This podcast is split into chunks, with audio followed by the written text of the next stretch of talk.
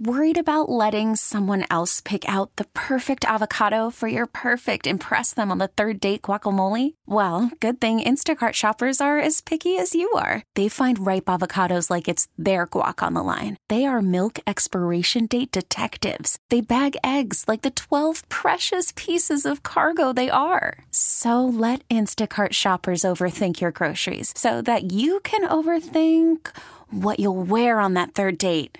Download the Instacart app to get free delivery on your first three orders while supplies last. Minimum $10 per order, additional term supply. We get it. Attention spans just aren't what they used to be heads in social media and eyes on Netflix. But what do people do with their ears?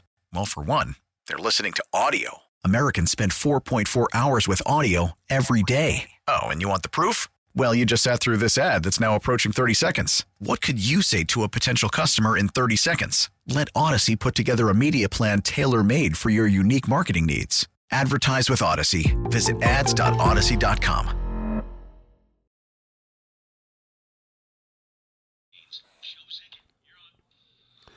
All right, back on the show. Final segment of the show Saturday. DBJ joins me and Josh Darrow. We'll be on there at 3:30 with a countdown to kickoff. Kickoff for Miami and Florida State at 7:30. Delighted to have with us on the show now from Bally Sports. He's a former Gator, but we're letting him on the show because he does good work. James Bates, because his father was such a nice guy when he was down here with the Dolphins. Bates, good good evening. How are you? I'm good. Thank you for having me on. I always enjoyed talking to your dad when he was down here, and uh, really special guy. Um, you saw you've seen the University of Miami the last three weeks. Uh, what are your thoughts on on what Mario Cristobal is trying to do with this program?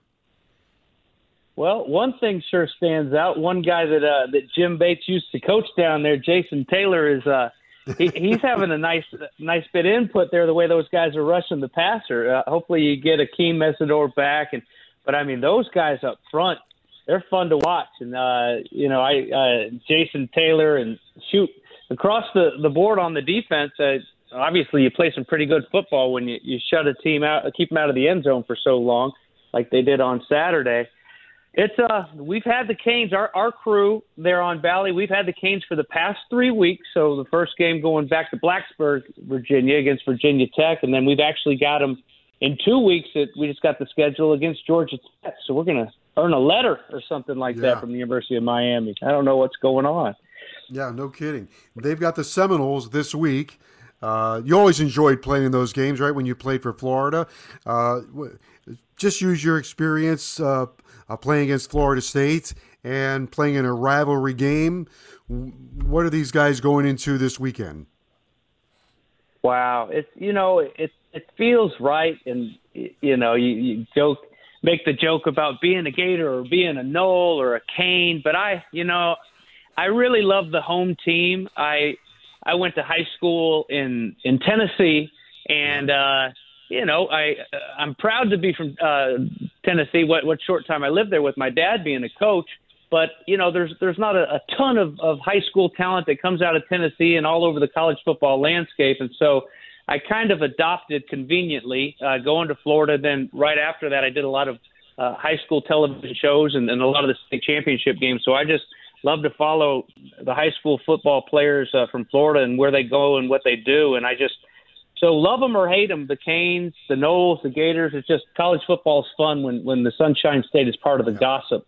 And one thing that I would say in watching Miami over the past three weeks, just and, and you know tapes from the entire season, is they number one they've got to be careful that they don't try to play be heroes. They they don't play hero ball because that's where I think you can you can get a little bit uh, dirty in, in your approach and, and not purposefully. You know, just hey, you're so excited. You're playing at night. It's a great atmosphere. You're playing against guys that you played against, you grew up with, that go to FSU, and you you want so bad to make things happen for your team, but you've got to play within the system. You've got to play within, say, the defense. You know, early on, uh, defensively in that game last week, guys were kind of rushing up the field, trying to get up the field a little bit too fast, trying to go make that sack, but it opened a lot of lanes for Brennan Armstrong. So, you know, don't do anything after the whistle. You, you know, keep those flags to a minimum and and play within the system, play within the scheme. If that means you make one tackle instead of ten, so be it. Just it's all about winning a football game, and those coaches are going to have them, you know, ready to be in the right spots. But you you got to be you got to be out there thinking you got to play clean football. Clean football is going to win the game, and that's it's tough to say. It's easier said than done when you're playing against a, in a big rivalry game like that. Where do you think Florida State is in their development? Where where does Mike Norvell have Florida State? They're trying to bring their program back, much like the University of Miami. Where is he in his rebuilding project? Well, I think it's uh, I think it's been impressive uh, the way they've turned things around, and I they've lost a couple close ones uh, here as of late. Uh, Jordan Travis is a, is a great young man, a, a fun guy to watch. He's, he's very dangerous. Um, and and so they've obviously got to know uh, what's going on with him. But I think that I think that just like oh, just like Miami, I think will it'll be a big big stride for them here. With you know everybody's got to be got to be a little patient when you when you can get them healthy. I think that you'll see a, a stride that's getting ready to come for the Miami Hurricanes. But I think that you know maybe here a little bit further along with Norvell that that FSU is on their way back to playing some some decent football, and hopefully I can get my Gators back up there, man. They uh they they're struggling a little bit right now, so you know, like I said, I just I I really like it, and obviously I want my Gators to win uh, every game, but I, I, it's really fun when, uh, and I think for college football, good for college football when when all three are are, are playing some good ball and uh and mixing it up a little bit. I don't, I don't know, James. I watched a little bit of the Georgia Florida game uh, on the airplane coming home from from Virginia, and I thought to myself, my God, Georgia ought to be in the NFL, and Florida lost by 22 or whatever it was, and really, you know, truth be told, the size that that they have, the size of their players compared to what you see in the ACC is is different. The ACC's got a lot of catching up to do, which includes Miami and Florida State and Virginia Tech. Uh, they got they want to catch the SEC. They got. Uh, I'm not exactly sure how they do it, but um, they're not there. Well, but you know, it's and you're right about Georgia. Watching that Georgia defense, I mean, those guys they fly around. That is a fast defense. And uh, heck, if they weren't weren't beating up on my Gators, I'd say they're fun to watch. So uh, yeah. maybe they'll be fun to watch beating up on on Tennessee this weekend if if that's the case. But you know, anymore, it's you're you're a couple transfers away from from from making some some big moves. Look at the University of Tennessee. The. University of Tennessee, the last what five ten years, they you know they they would have loved to have looked like a, a Clemson or, or a Florida State, a Miami, some of these teams. They they were they were really bad. Got a cu- couple good transfers in there. Hendon Hooker being one of them, coming from the ACC, coming from Virginia Tech. So with the way that college football works now, you know, and I think too, you will look at Darrell Jackson and, and look at Akeem Mesidor.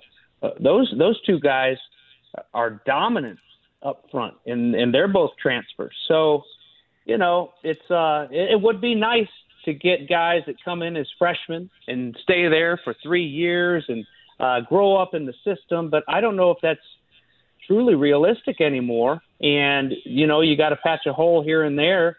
Uh, shoot, it's uh, it can be done. So I so yeah, there there may be a few spots. Most notably, maybe maybe the offensive line, but then again, you've got all those guys hurt.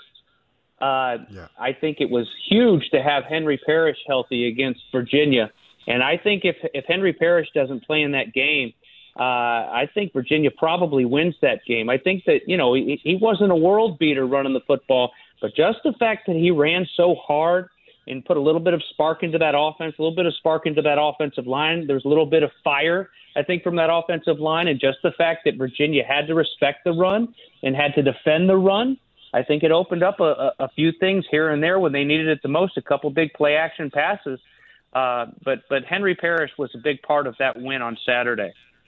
What, what did you see? You're a defensive guy. What did you see in Jake Garcia? Well, you know, I, I think that they they decided at one point that they need to be really careful with them. Um, you know, it's it's it's tough the the speed of the game and it doesn't matter where you come from. I know he played against some some really good competition in high school and is you know is, is has come up with with you know some of the best coaches, but it's it's different and it's especially different when you're not just thrown in there later in the game and you know hey let me just go sling it around a little bit where a defense is preparing for you and you know when it's it's your show and it's your job it's all on your shoulders to go win the University of Miami a football game. Um, so I think I, I guess let me ask you, what's the word out of uh, practice? Anything on on Tyler? Will he be back this week or? Undecided. Do they, you know? Uh, they well, they go to practice tomorrow. They on Sundays they have walkthroughs. Monday's a day off, so tomorrow will be the first practice in pads, and I think Tyler's optimistic but we'll have to wait and see how the week unfolds. Gotcha, gotcha. I, you know, I, I, I think it would have been interesting had Jacurri Brown not skipped that pass, the one pass yeah. he threw early. Um, yeah. Had he not skipped that pass, because I hear he's a pretty good thrower, but the games that I've had him, you know, you look back at the Virginia Tech game, and they're coming off a couple games where they had a really rough time uh, converting on third down and short, uh, fourth down and one, and that was the Virginia Tech games where they put him in a couple times, third and one, and he ran and you know got first down and then some. And I've heard good things about his arm, and and I don't know if if that one pass or like all right, let's let's uh let's kind of reel him back in a little bit and just see if Jake Garcia can go. It was almost like not lose the game for us, you know, and and that's yeah. fine. Shoot, it's tough to win football games Mario Cristobal and, and all his staff, they, they certainly know that. So a win is a win, and and they figured out a way to go win it on the road. That's step number one. And and I but I think though now this week, you know, Virginia's got a good defense, but but Virginia offensively has really struggled. I think this week it's going to be a little bit different ball game, and you're going to need someone to be in there, playmaker and not just a guy to kind of go in there and manage and not lose it for you. But there's going to be a couple moments where a couple guys are going to have to step up and go do something to help win the football game. Having Restrepo back is huge for this football team, and you know this this coaching staff. It's uh, as you well know. I mean, you look at these guys and, and, and Charlie Strong and Kevin Steele and and Jason Taylor in there, and, and you know Highsmith. I mean, just all these these great minds in the building they're going to have these guys in position to go win a football game.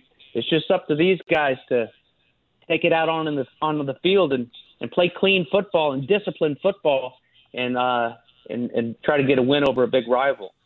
Uh, yeah, they have a lot of brain power. There's no no doubt about that. Uh, before I let you go, right. real quick, um, you mentioned Tennessee and Georgia, so I'll step out of the ACC for a moment. Uh, what, what do you think of that game? Tennessee Georgia is supposed to be the game of the year. That's the one, Steve. You know, these Gator fans, they they get, oh, how do you go call a Miami game? And I'm like, oh yeah. man, come on, these guys are living out a dream. I I love calling Miami games. I I enjoy calling FSU games.